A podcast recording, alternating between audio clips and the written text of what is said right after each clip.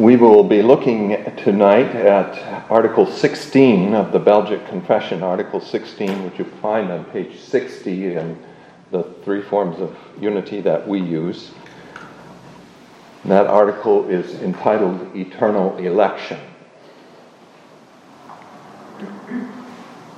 We believe that all the posterity of Adam being thus fallen into perdition and ruin by the sin of our first parents God then did manifest himself such as he is, that is to say, merciful and just.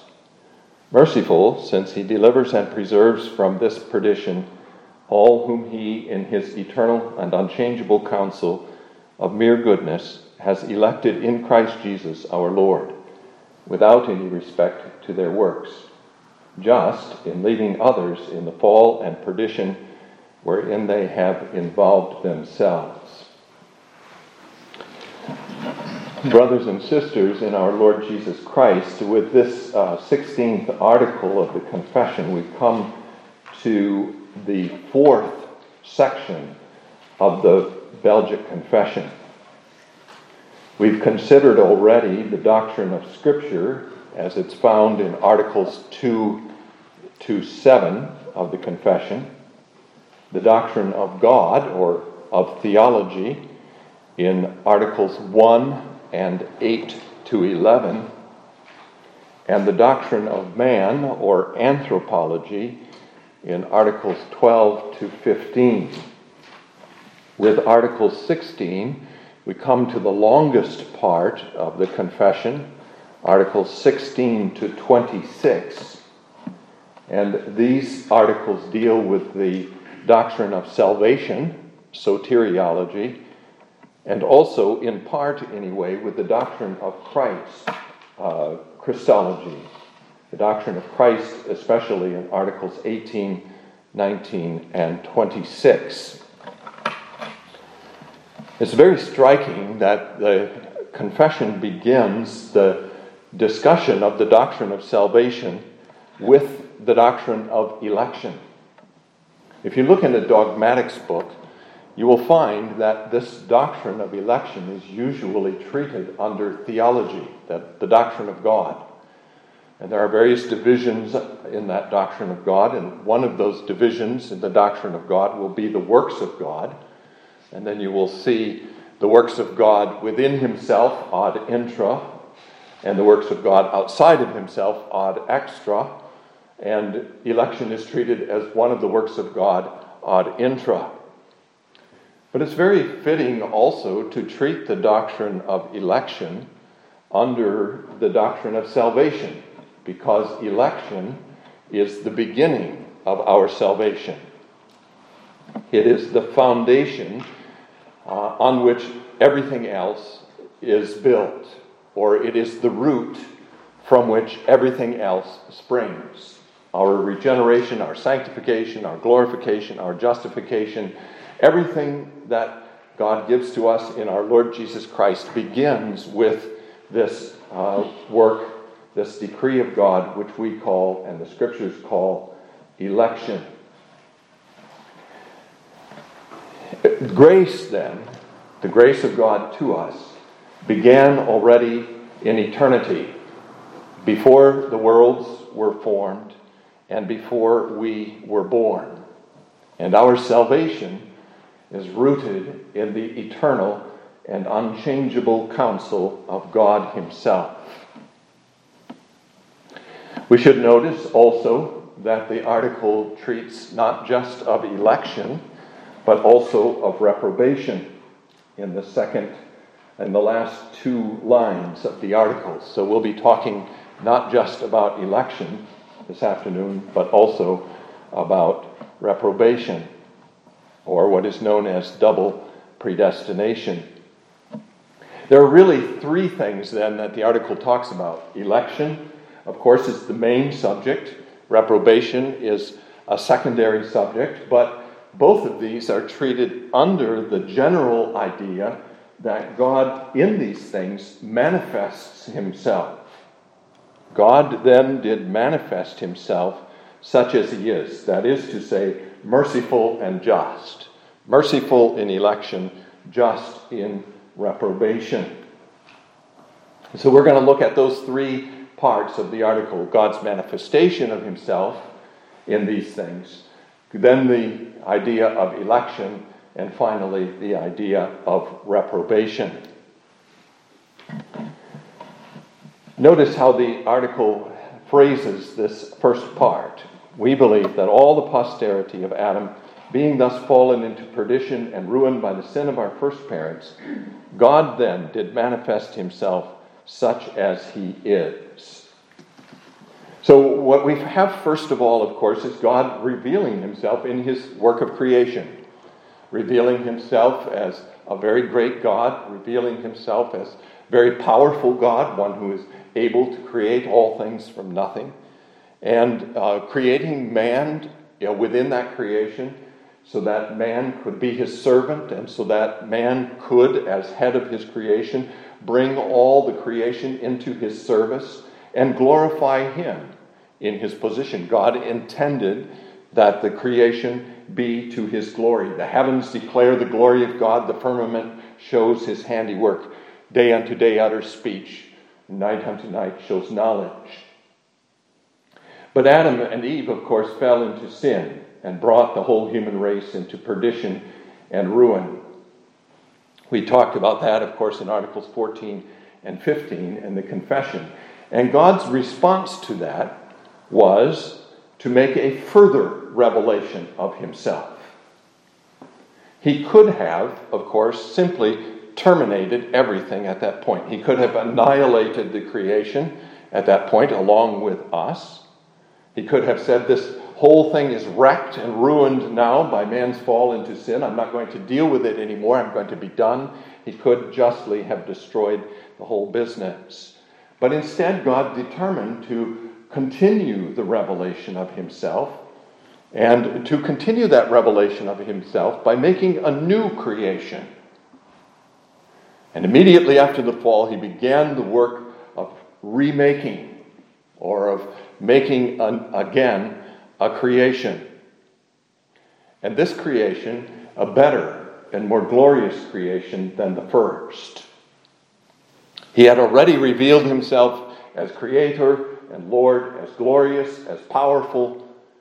But now he determined, as our confession says, to reveal himself as a God of mercy and of justice. He did not immediately destroy Adam, as Adam deserved. He did not even abandon Adam to live a life of misery under the bondage of sin, as he had told him would happen to him if he ate of the tree of the knowledge of good and evil. But he went about to bring something new and better out of the wreck we had made of his creation. But we should also recognize that this was his eternal purpose. That God did not intend with the original creation to finish his work, and that then his work of redeeming and making a new creation was something that he was driven to because of Adam's fall into sin. That God did not anticipate this, and that God had to, therefore, make new plans quickly to overcome what Adam and Eve had wrecked. Instead, God had determined all this from the found, before the foundation of the world. The, new, the first creation, Adam's fall as well, and the redemption of the whole creation and of Adam and Eve and some of their seed for the new creation. And in this new creation, then, he reveals himself as even more glorious than we can ever know him to be from his first creation. He shows himself to be a greater God than we can know him to be from simply the work of the first creation. This new work is a work which reveals more of his character, more of his power, more of his glory, reveals especially his justice and his mercy. As the confession says, But notice, notice how the confession puts this. It's very important. He reveals himself as both a just and a merciful God. But he does this, these two things, revealing himself as just and merciful in relation to two different groups of people. He reveals himself as merciful to one group, and he reveals himself as just to another group.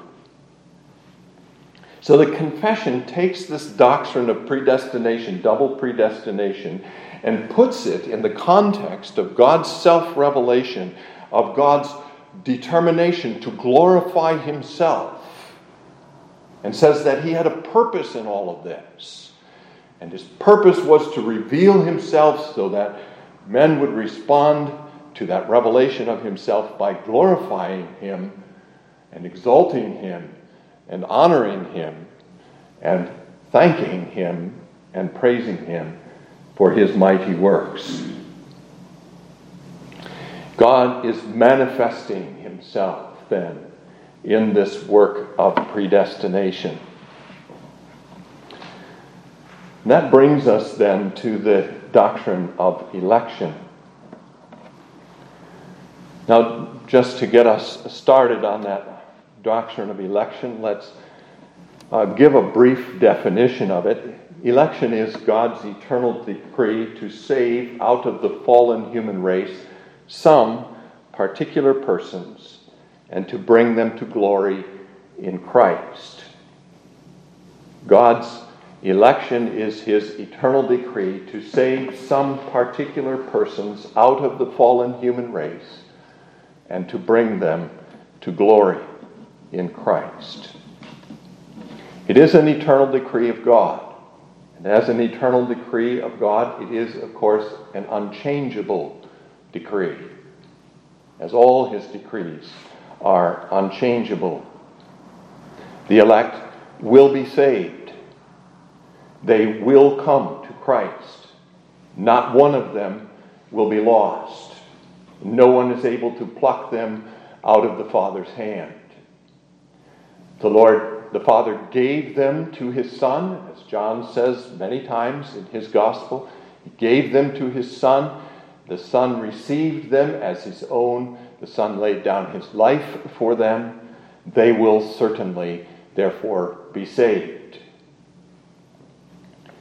And so the certainty of our salvation, that certainty which we have today of our salvation, is rooted not only in the promises of God, which are unchangeable, not only in our knowledge of the power of God, so that we know that He can accomplish what He has promised, not only in the justice of God as revealed in our Lord Jesus Christ in His suffering on our behalf, but that certainty of salvation is rooted also in the eternal and unchangeable decree of God, which we call election. He chose us, and He chose us by an unchangeable decree. As, and this is why Peter says in 2 Peter 1 make your calling and election sure. Because it is in election that we find that certainty that God has chosen us to be His own from eternity in His own unchangeable and eternal counsel. So that's the first thing that we want to see that this is an unchangeable decree of God. The second thing that we want to see, and that's in this article as well, is that we are chosen in Christ Jesus, our Lord. And I think that's very important, perhaps more important than we sometimes realize. If you turn to chapter 1 of Ephesians, verse 4, you find this stated specifically. Paul there says, just as he, that is God, chose us in him, that is Christ, before the foundation of the world just as God chose us in Christ before the foundation of the world. Now, we're very used to that language, but if you start thinking about what that language means and you start looking at what the scriptures say about this whole idea of chosen in Christ, what we find, first of all, is that He is the chosen one. He is the elect one of God. Turn to Isaiah chapter 42, verse 1. Here is God speaking through the prophet Isaiah to the uh, servant. And it's very clear in that verse that that servant is our Lord Jesus Christ. Isaiah 42, verse 1 Behold, my servant, whom I uphold, my elect one, my elect one, in whom my soul delights. I have put my spirit upon him. He will bring forth justice to the Gentiles. And then it goes on to describe that work of salvation which this servant, the elect one, is going to do among the Gentiles. Christ is the chosen one. And when we are chosen, we are chosen in Him. We are chosen to be in Him. God chose Him as the elect, and then He chose those who would be the members of His body. He chose then not just a group of individuals to stand before him as a group of individuals, but he chose Christ and he chose some to be in Christ. He chose the body of Christ and the members, the individual members of the body of Christ. And so it's said of him in Revelation 13, verse 8, that he is the lamb slain from the foundation of the world. He was slain already in the council of God slain for all his elect. And in Romans 8, verse 33, the Apostle Paul says, Who will lay anything to the charge of God's elect? Because Christ is the chosen one, our Christ, our Savior, whom God sent into the world for us. Because we are chosen in Him our salvation is sure.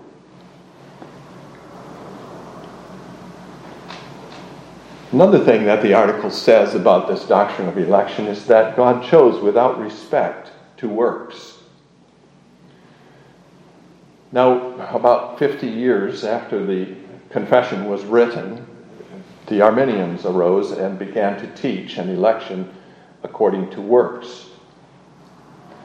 That is, they said God had knowledge of the whole human race in its sinfulness, and God was able to see in the human race, the fallen human race, those who would believe in Him, and He chose them. So, he, by his foreknowledge of all things, God was able to anticipate who would believe, and he chose them. He chose them, therefore, based on foreseen faith, as we put it today. He chose them based on what they would do. But of course, that reverses the scriptural order. We were not chosen because of faith, we were chosen unto faith. What the confession means then, when it says that he chose without respect to their works, is that he did not look among men to see who was different, who was better than others, who was more willing to receive him, who would uh, be the best candidates for his electing work. This was not like a, a, a manager who's trying to hire somebody for a position and reviewing the qualifications of all the different candidates and trying to choose out of all these different candidates the one who's best qualified. It's, that's not the way God worked. He didn't have regard to the works, He didn't have regard to qualifications in us. As, as far as we are concerned, we're all the same in His sight. We're all sinners, dead in trespasses and sins, equally worthy of damnation. there are no best candidates. There are, from the perspective of the human race, no candidates at all. None who can even aspire to be chosen by him. He does not look to see who will believe. He chooses, the Apostle Paul says, and again in Ephesians 1, according to his good pleasure. And if you ask, why did he choose me rather than another? Well, the scriptures say, because he loved you. And if you ask, well, why did he love me rather than another? The scriptures don't give us any answer. Certainly not because I was more lovable than any other. Certainly not because I was even lovable. I was not. It all comes down to his own sovereign good pleasure, not with respect to works. Notice what the Apostle Paul says in Romans 9, verse 16. One of the reasons, not the only reason, why I chose to read that passage tonight. Romans 9, verse 16. The apostle says this So then, it is not of him who wills, nor of him who runs, but of God who shows mercy. It is not of him who wills. It is not of him who runs. Willing is, of course, what the Arminians would say. And running is according to works. It's not of our will, nor of our works, but of God who shows mercy. And that's a very important part of the doctrine of election because it takes away from us our pride. We cannot say, I did something. Somehow, in some way, I set myself apart from everybody else. Somehow, I called God's attention to myself as one worthy of His attention, worthy of a second look. God said to Israel, I did not choose you because you were more in number or greater than any of the nations around you. I chose you because I loved you. And that's what his election is all about, too. There is no reason for pride in it. Because there is nothing, absolutely nothing, in the eternal decree of God that distinguished us from any other person. We are equally worthy of damnation with all other men. It is sheer mercy, altogether grace, completely unmerited. It has nothing to do with us. Do not boast as if you had chosen him rather than he choosing you.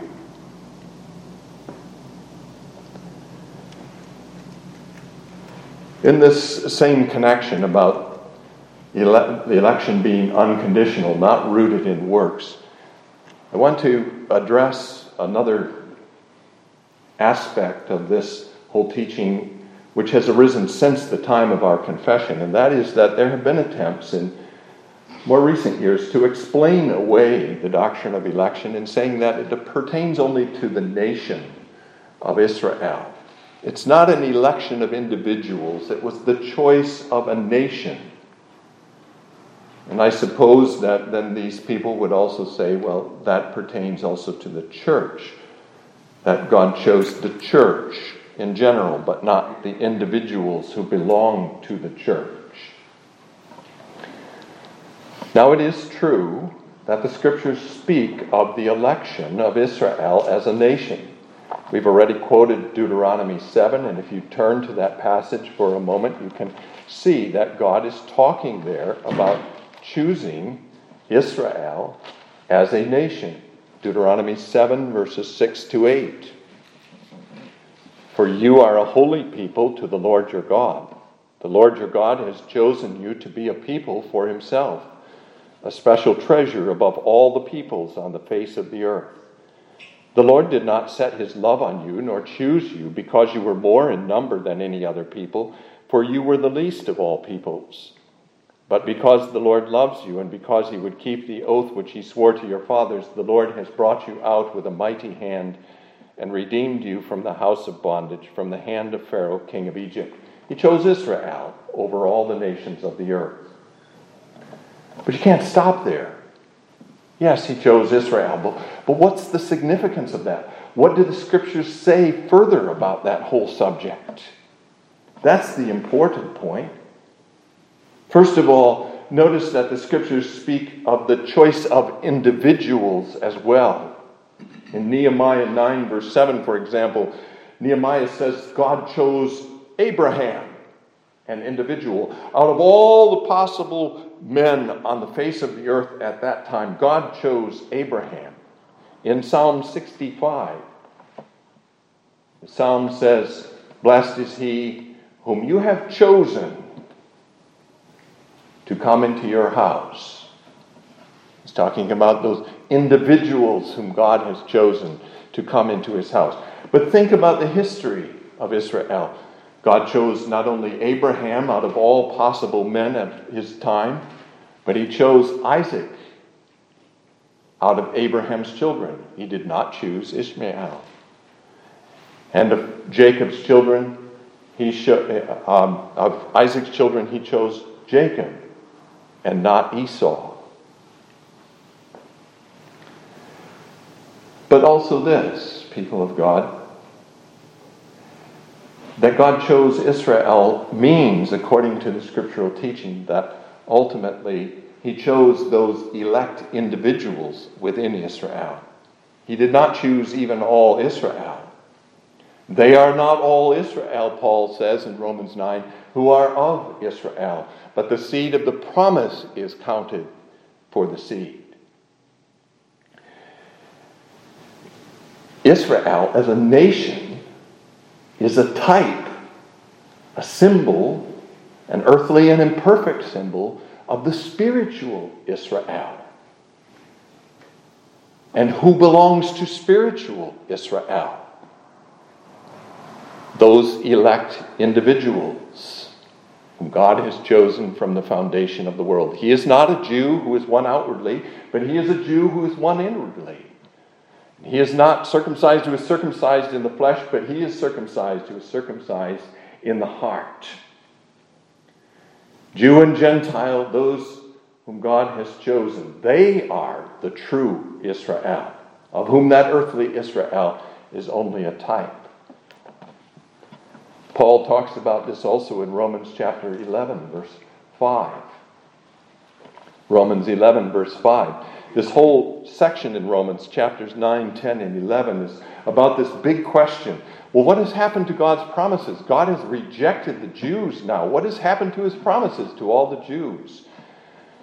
And the first answer Paul gives is in Romans 9, the first few verses, and he says, They're not all Israel who are of Israel. That was never God's intention from the very beginning. Was never God's intention. And here in Romans 11, he says this he, he asks the same question again in the first few verses of that chapter. I say then, has God cast away his people? Has he uh, given up on the chosen people? Certainly not, for I also am an Israelite of the seed of Abraham, of the tribe of Benjamin. He says, Look, here's proof that God has not given up on Israel. I am an Israelite. Just one example out of the many thousands of Israelites alive in his own day. God has not cast away his people whom he foreknew, and that's a reference to predestination. He has not cast away his people whom he foreknew. Or do you not know what the scripture says of Elijah, how he pleads with God against Israel, saying, Lord, they have killed your prophets and torn down your altars, and I alone am left, and they seek my life? But what does the divine response say to him? I have reserved for myself 7,000 men who have not bowed the knee to Baal. Even so, then, at this present time, there is a remnant according to the election of grace. A remnant according to the election of grace. That remnant is the true Israel. God's election is of individuals. The final thing that we want to notice then about this election is that the confession says it is unto deliverance and preservation from perdition. It is election unto salvation. And this too the apostle Paul teaches us in Ephesians chapter 1 verse 5 when he says this having predestined us to adoption as sons by Jesus Christ to himself, according to the good pleasure of his will, predestined unto adoption.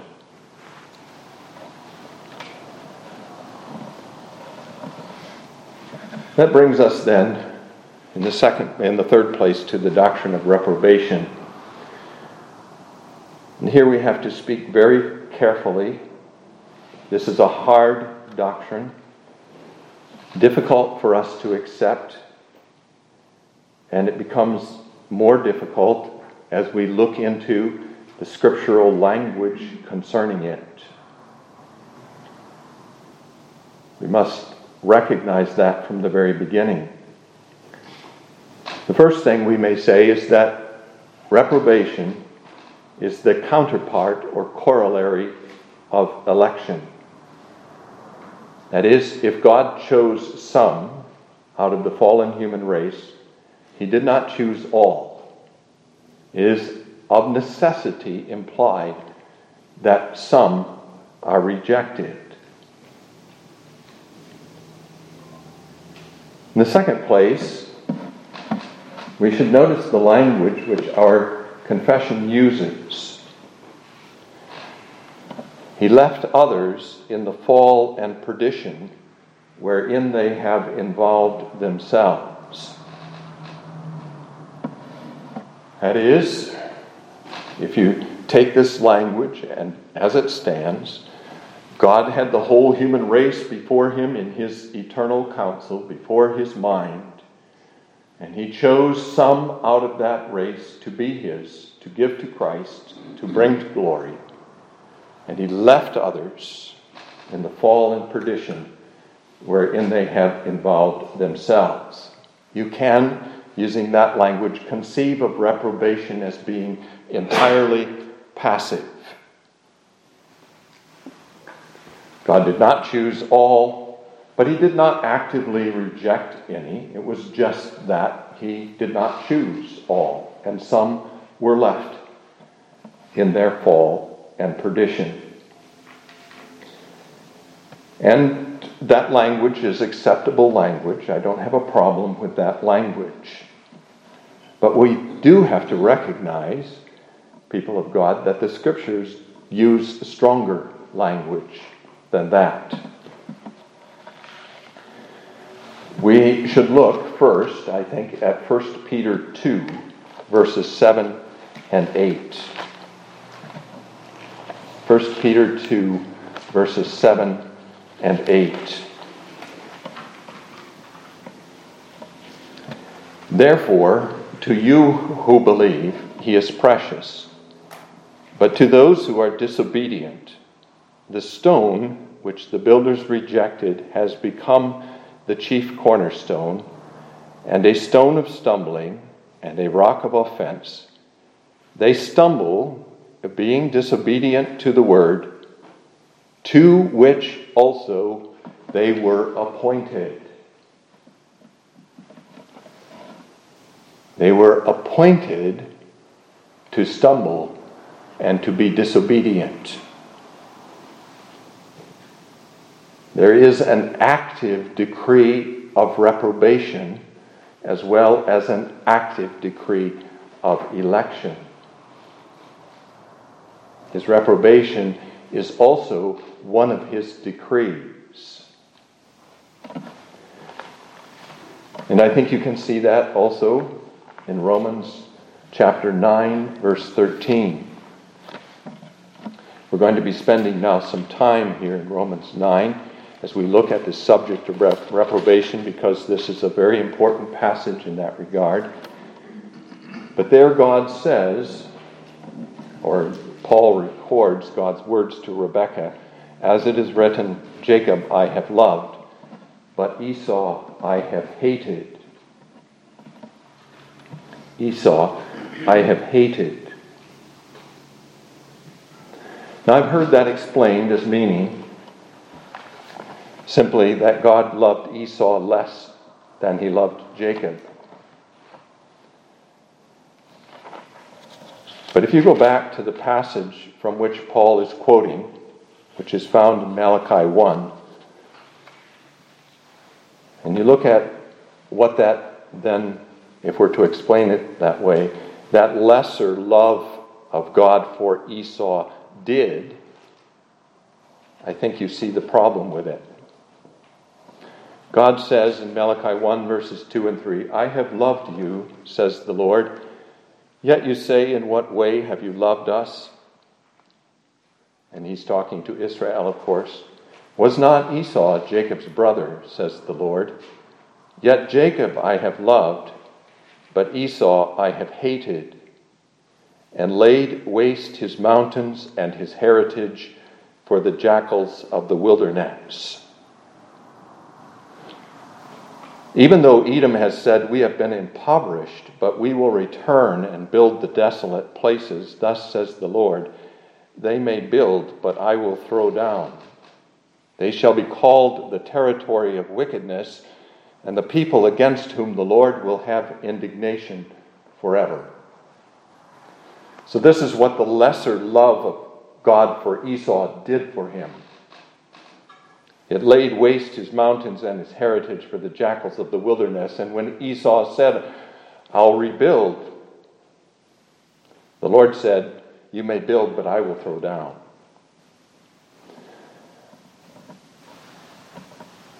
You're going to be called the territory of wickedness. You're going to be called the people against whom the Lord has indignation forever.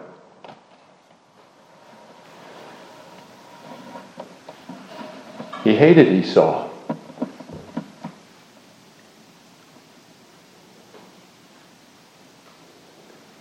And if we go back to Romans 9 again, we find that he did not even hate Esau because of his sins. Look what it says in Romans 9. Not only this, but when Rebekah also had conceived by one, even by our father Isaac, for the children not yet being born, nor having done any good or evil, that the purpose of God according to election might stand, not of works, but of him who calls, it was said to her, The older shall serve the younger. As it is written, Jacob I have loved, but Esau I have hated before the children were born, before they had done either good or evil, God said those words. His reprobation was also without regard to their works. And in verses 15 and following, he says to Moses, I will have mercy on whomever I will have mercy. This is still Romans 9 and I will have compassion on whomever I will have compassion. That is, I will show my mercy to those I want to show my mercy to, and I will not show my mercy to those I don't want to show my mercy to. So then it is not of him who wills, nor of him who runs, but of God who shows mercy. For the scripture says to the Pharaoh, For this very purpose I have raised you up, that I may show my power in you, and that my name may be declared in all the earth. Therefore he has mercy on whom he wills, and whom he wills, he hardens. Whom he wills, he hardens. He did it to Pharaoh, and he said he did it to, to Pharaoh to show his power in him. and to make his name be declared in all the earth. That's very sobering language, and language which I think we have to say we find it difficult to accept. In fact, so difficult that Paul himself anticipates our objections in verse 19. You will say to me then, why does he still find fault? For who has resisted his will? He hardened Pharaoh. That's why Pharaoh refused to let the people of Israel go.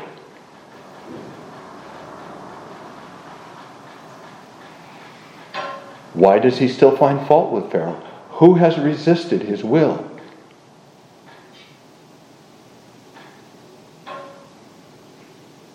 What's Paul's answer? But indeed, O man, who are you to reply against God? Will the thing formed say to him who formed it, Why have you made me like this? Does not the potter have power over the clay from the same lump to make one vessel for honor and another for dishonor? Notice how, how Paul again teaches us the unconditionality of both election and reprobation.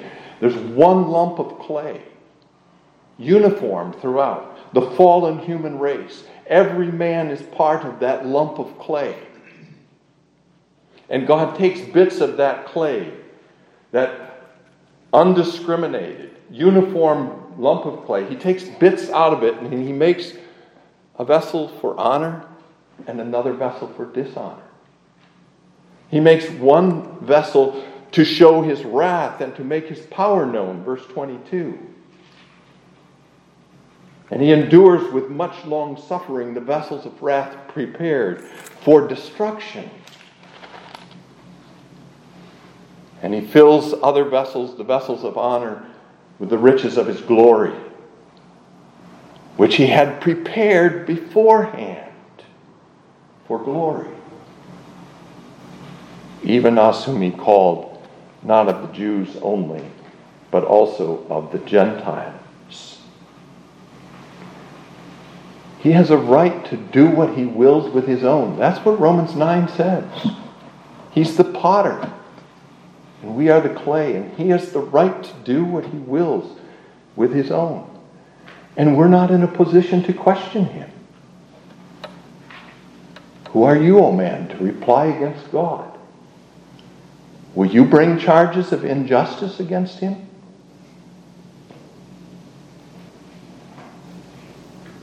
Will you,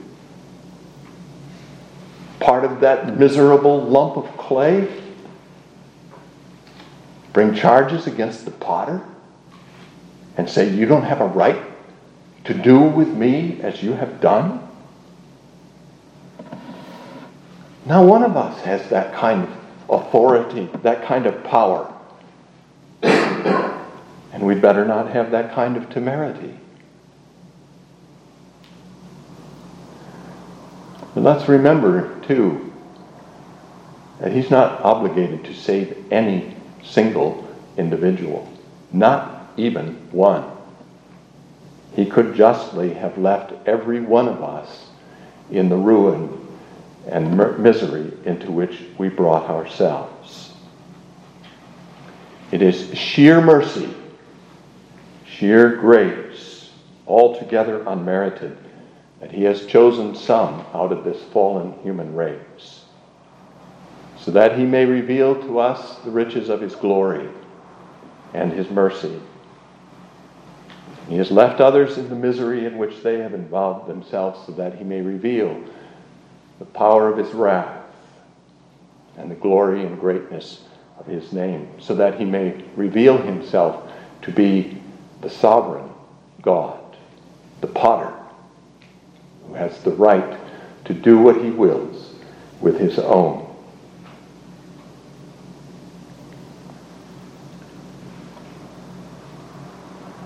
And so, people of God, this doctrine of election ought not only to humble us,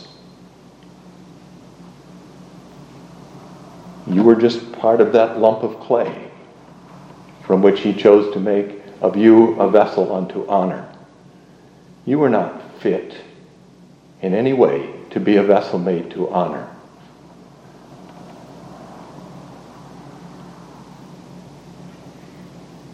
You were not clay suitable to make vessels to honor. The only vessels that could possibly come out of that lump of clay, apart from the grace of God, are vessels to dishonor. Vessels of wrath fitted for destruction. But God, who is rich in mercy, has chosen you to be His. Do not exalt yourselves. Do not say, I am a child of Abraham, as the Jews said. Do not say, I distinguished myself. You did not. He set you apart as His and gave you to Christ. That's the foundation of your salvation the undeserved mercy of God. And the purpose of that undeserved mercy of God is that you may glorify Him. One more passage Ephesians 1, verse 6. Ephesians 1, verse 6.